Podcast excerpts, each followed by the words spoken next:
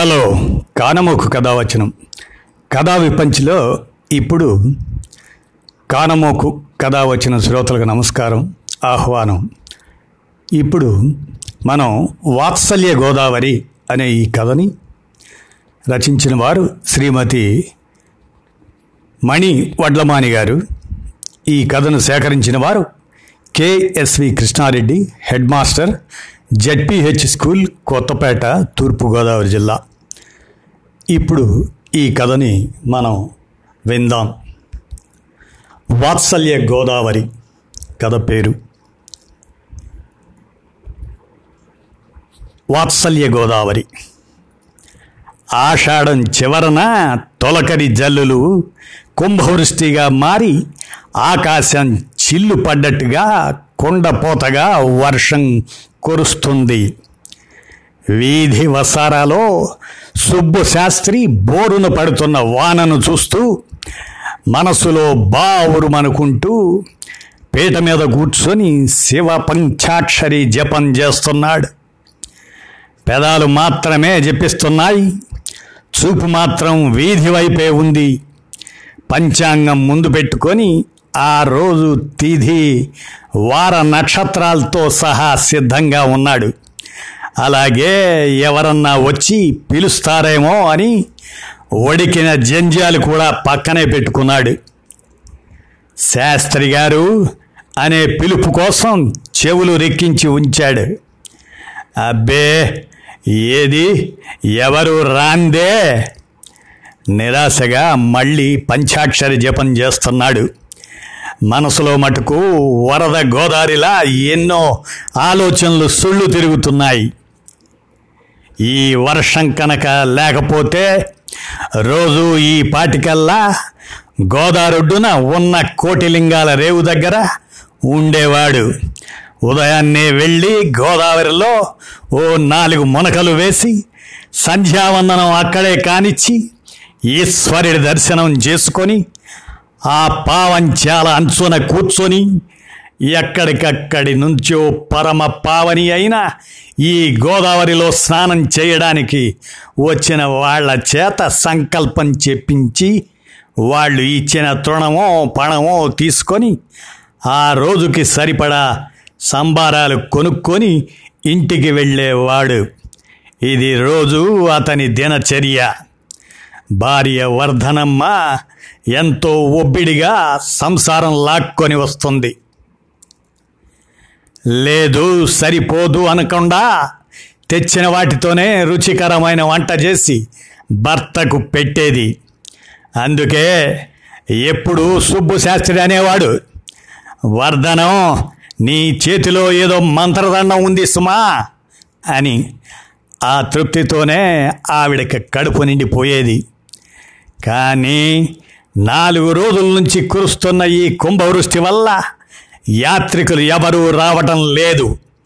ఇంచుమించుగా భార్యాభర్తలు ఇద్దరూ అర్ధాకలితోనే కాలం వెళ్ళదీస్తున్నారు పోనీ ఎవరైనా ఆబ్ధికాలకి భోక్తలుగా పిలుస్తున్నారా? అంటే అది లేదు. అయినా ఇళ్ళల్లో చేస్తేనే కదా పిలిచేది. అది కాస్త మఠంలోనే కాని చేస్తుంటే ఇహ చేసేదేముంది? అనుకుంటూ ఆ గోదావరి తల్లిని నమ్ముకున్నాను. పుణ్యనదిలో స్నానాల కోసం ఎవరైనా రాకపోతారా? సంకల్పం చెప్పకపోతానా? నాలుగు రూపాయలు తెచ్చుకురానా? అని ఆశగా చూస్తున్నాడు. అందరిలా తను పెద్దగా పండితుడు కాదు. పూజలు పెళ్ళిళ్ళు చేయడానికి ఏదో బతుకు తెరువు కోసం ఆబ్దికాలకి భోక్తలుగా వెళ్ళడం లేదా ఎవరైనా గ్రహ పూజలు చేస్తే ఆ దోష నివారణార్థం దానం అందుకోవడం. అలా వాటితో వచ్చిన సొమ్ముతోనే బ్రతుకును వెళ్ళదీసుకొస్తున్నాను పిత్రార్జితంగా ఉన్న ఈ పెంకుటిల్లే కాస్త నీడనిస్తుంది. అది కాస్త శిథిరావస్థలో ఉంది. ఉన్న ఈ ఆధారం కూడా పోతే ఇక నా దారి నువ్వే తల్లి. అని గోదావరి వైపు దిగులుగా చూస్తున్నాడు. నాలుగు రోజుల నుంచి కడుపు నిండా తిండి సరిగా లేదు. నిన్న రాత్రి తిన్న ఉప్పుడు పిండి ఏ మూలకు సరిపోతుంది? నీరసంగా ఉంది. పాపం నేనే ఇలా ఉంటే వర్ధనం ఎలా తట్టుకుంటుంది అనుకుంటూ పెరటి వైపుకు చూశాడు. అక్కడ వసారాలో కూర్చొని ఒత్తులు చేసుకుంటూ గీత గోవిందం పాడుకుంటుంది. జలజల కురుస్తున్న వానని చూస్తూ ఓ ఆకాశ గంగా ఎంతో ఉత్సాహంగా పైనుంచి కిందకి దూకుతున్నావు. ఆ గోదారేమో అంతకంటే ఆవేశంతో నిన్ను రమ్మనమని పిలుస్తుంది. మీ ఆట బాగానే ఉంది. అర్భకుడిని తల్లి మీ ఇద్దరి మధ్యలో నన్ను బలి చేయకండి. కాస్త ఈ దీనుడిని కరుణించి శాంతించండి. అని మనసులోనే వేడుకుంటున్నాడు. భర్త ఆశగా చూసే చూపుని తప్పించుకుంటూ పెరటి వసారాలో ఒత్తులు చేస్తున్న వర్ధనమ్మ ఆవేదనగా తలపోస్తుంది ఏదైనా వండి పెడదామన్నా ఇంట్లో బొత్తిగా సరుకులు లేవు. ఉన్న రవ్వతో నిన్న రాత్రి కాసింత ఉప్పుడు పిండి చేసేసింది. ఈ పూట ఏదైనా దొరికితే పర్వాలేదు. లేకపోతే ఇహ ఈ పూట పస్తే అని ఏదో లెక్కలు వేసుకుంటూ అప్పుడే గంట పదకొండు దాటి ఉండొచ్చు అనుకుంది. ఇంతలో ముందు వసారాలో ఏదో అలికిడి వినిపించింది. గబాలన లేచి చెంగు దులుపుకుంటూ వెళ్ళింది. ఆ వానలో కళ్ళకి ఏమీ కనపడటం లేదు. ఎవరా అని ఆవురాగా తొంగి తొంగి చూసింది. సుబ్బు శాస్త్రి గారి ఇల్లు ఇదేనా? అంటూ ఒక వ్యక్తి అడుగుతూ లోపలికి వచ్చారు. అవునండి అని సమాధానం ఇచ్చే లోపల ఒక ఆడావిడ మరో మగ మనిషి కూడా లోపలికి వచ్చారు. ఈ హడావుడి అంతా విన్న సుబ్బు శాస్త్రి కూడా లేచి నిలబడ్డాడు. వాళ్ళు తెచ్చిన గొడుగులను ఒసారా మెట్ల మీద పెట్టారు. వాటిల్లోంచి చుక్క చుక్క నీరు మెట్ల మీద నుంచి కిందికి దిగజారుతున్నాయి వచ్చిన వాళ్ళ చేతులలో ఏవో సంచులు కూడా ఉన్నాయి. వాళ్ళలో ముందుగా మాట్లాడిన అతను వీళ్ళు మా అక్క బావగారు కెనడాలో ఉంటారు. ఇవాళ మా బావగారి తండ్రి తిది. గోదావరి ఒడ్డున పెట్టుకుందామని వచ్చారు. మీ గురించి అవధాని గారు చెప్పారు. కానీ ఈ వాన వల్ల మిమ్మల్ని ఇబ్బంది పెట్టలేక స్వయం పాకం ఇచ్చేద్దాం అనుకుంటున్నాము అని అన్నాడు. దానికి సుబ్బశాస్త్రి అబ్బే నాకు ఏమీ పర్వాలేదు. మీ బావగారు ఈ వానలో గోదావరి ఒడ్డున కూర్చొని చేయగలరా అని సందేహం వెలిబుచ్చాడు.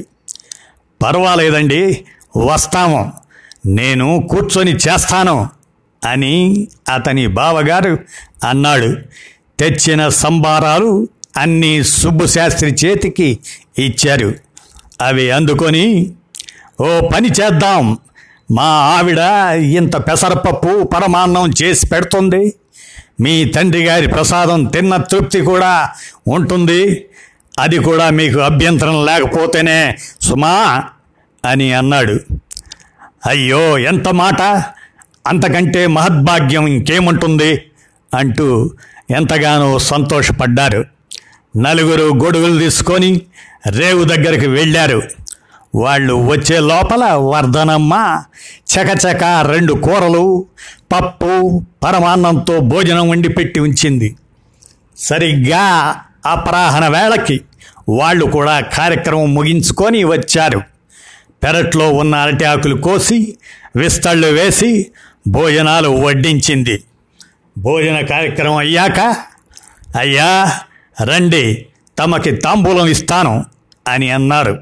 కెనడా నుంచి కెనడా నుంచి వచ్చిన శ్రీపతి శర్మ గారు సుబ్బు శాస్త్రిని వర్ధనమ్మని ఇద్దరిని పక్క పక్కనే నిల్చోమని వాళ్ళ తల్లిదండ్రుల జ్ఞాపకార్థంగా ఇద్దరికి చీర పంచెల చాపుతో పాటుగా భారీగా తాంబూలం కూడా ముట్టజెప్పారు ఆ దంపతులు. ఈ కార్యక్రమం అంతా అయ్యేసరికి మధ్యాహ్నం రెండు గంటలయ్యింది. ఆ బావుమరిది వెళుతూ తొందరలోనే పుష్కరాలు కూడా వస్తున్నాయి కదా శాస్త్రి గారు అప్పుడు మళ్ళీ వస్తాము అన్నీ మీరే చెయ్యాలి అని అన్నాడు. అయ్యో తప్పకుండా చేస్తాను బాబు అంటూ ఎంతో నమ్రతగా చెప్పాడు. అప్పుడు శ్రీపతి శర్మ గారు బావమరిదితో అంటున్నారు. చూడు భాస్కర్ ఇంత పరమ పవిత్రమైన కార్యం చేసే వీళ్ళ జీవితాలు చూస్తే నాకు చాలా బాధగా ఉంది. అయ్యో ఏమిటిది? శనిదానాలు పట్టే బ్రాహ్మలు కర్మలు జరిపించే వాళ్ళు శుభకార్యాలు చేయకూడదట కదా. పైగా అందరిలో చులకనగా కూడా చూస్తారట. ఇందాక శాస్త్రి గారు అంటుంటే విన్నాను ఆర్థికంగా కూడా వీళ్ళు చాలా బలహీనులు చాలి చాలని బతుకులు. ఎలా గడుస్తుంది మరి వీళ్ళని ఆదుకునేది ఎవరు?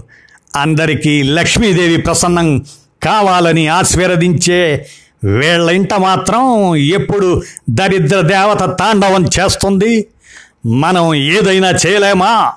వాళ్ళకి కనీసం కడుపు నిండా భోజనం చేసే అవకాశం కూడా కల్పించలేమా? అనిపించింది. అప్పుడే నాకు ఈ ఆలోచన కలిగింది.